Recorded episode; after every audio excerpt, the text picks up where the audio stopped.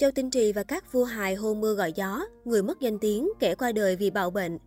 Nổi tiếng và thành công, những gương mặt đình đám trong làng hài một thời từng làm mưa làm gió trên khắp các phòng vé lại có cuộc sống ít ai ngờ tới. Vua hài nhảm Châu Tinh Trì thu về cả trăm triệu đô, nhưng về già lại phải sống cô đơn một mình, cũng chưa khổ bằng Ngô Diệu Hán, bị con gái hủy hoại hết danh tiếng. Châu Tinh Trì được mệnh danh là vua phim hài Hồng Kông, Châu Tinh Trì tạo ra hàng loạt các tác phẩm đình đám như Thánh bài, Trường học Uy Long, Gia hữu hỷ sự, Thần ăn. Ông được công chúng yêu mến bởi lối diễn hài nhảm, nhưng sau này chuyển dần sang phong cách hài hiện đại với tác phẩm Tây Du Ký. Năm 2016, Châu Tinh Trì cho ra mắt và thành công vang dội với bộ phim Mỹ Nhân Ngư, tác phẩm đạt doanh thu lên tới hơn 11.000 tỷ đồng. Trong suốt nghiệp diễn của mình, Châu Tinh Trì giành được nhiều giải thưởng danh giá như Giải thưởng Điện ảnh Hồng Kông, Giải thưởng Điện ảnh Kim Mã. Không chỉ là một diễn viên, đạo diễn thành công, ông còn lấn sân sang lĩnh vực kinh doanh. Nhưng cả đời Châu Tinh Trì chưa từng kết hôn, dù từng có mối tình với La Huệ Quyên, Chu Ân, Mạc Văn Úy, nhưng tất cả đều chia tay trong núi tiếc. Sau đó, nam diễn viên họ Châu lại gây bất ngờ khi vướng tin đồn hẹn hò với người đẹp đáng tuổi con là Trương Hiểu Kỳ. Tuy nhiên, phía đại diện của ông đã lên tiếng phủ nhận mọi việc và khẳng định sẽ dùng pháp luật để chống lại những tin đồn thất thiệt. Ở tuổi 62, vua hài nhảm không lập gia đình và hiện vẫn sống một mình. Ngô Diệu Hán Ngô Diệu Hán là diễn viên hài sinh năm 1939. Ông được biết đến là một trong những lứa nghệ sĩ hài đầu tiên của Hồng Kông, gây ấn tượng với khán giả qua lối diễn hài, hành động kinh dị. Thời còn trẻ, Ngô Diệu Hán sang Anh du học và đầu quân cho đài truyền hình BBC sau khi tốt nghiệp. Đến năm 1970, ông trở lại Hồng Kông và tham gia vào bộ phim đầu tay là Quần Tinh Phổ, với lối diễn tự nhiên duyên dáng từ câu từ đến hình thể đều tạo được dấu ấn riêng. Không chỉ vậy, diễn viên hài họ Ngô còn kết hợp với Thành Long trong nhiều tác phẩm đình đám như Food Truck, Summer Lucky Star, Lucky Star.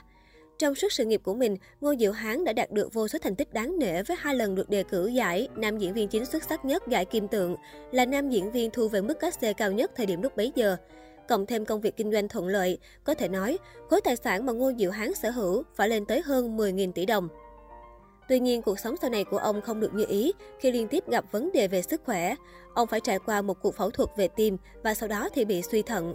Thế nhưng danh tiếng sau 40 năm trong nghề của Ngô Diệu Hán nhanh chóng bị cô con gái phá nát vì liên quan đến việc mua bán chất cấm.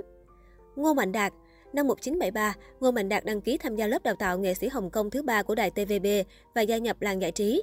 Ông là một trong những diễn viên hài quen thuộc trên màn ảnh với nhiều tác phẩm điện ảnh và truyền hình. Thần bài, Lộc đỉnh ký, Vua hài kịch, Địa cầu lưu lạc.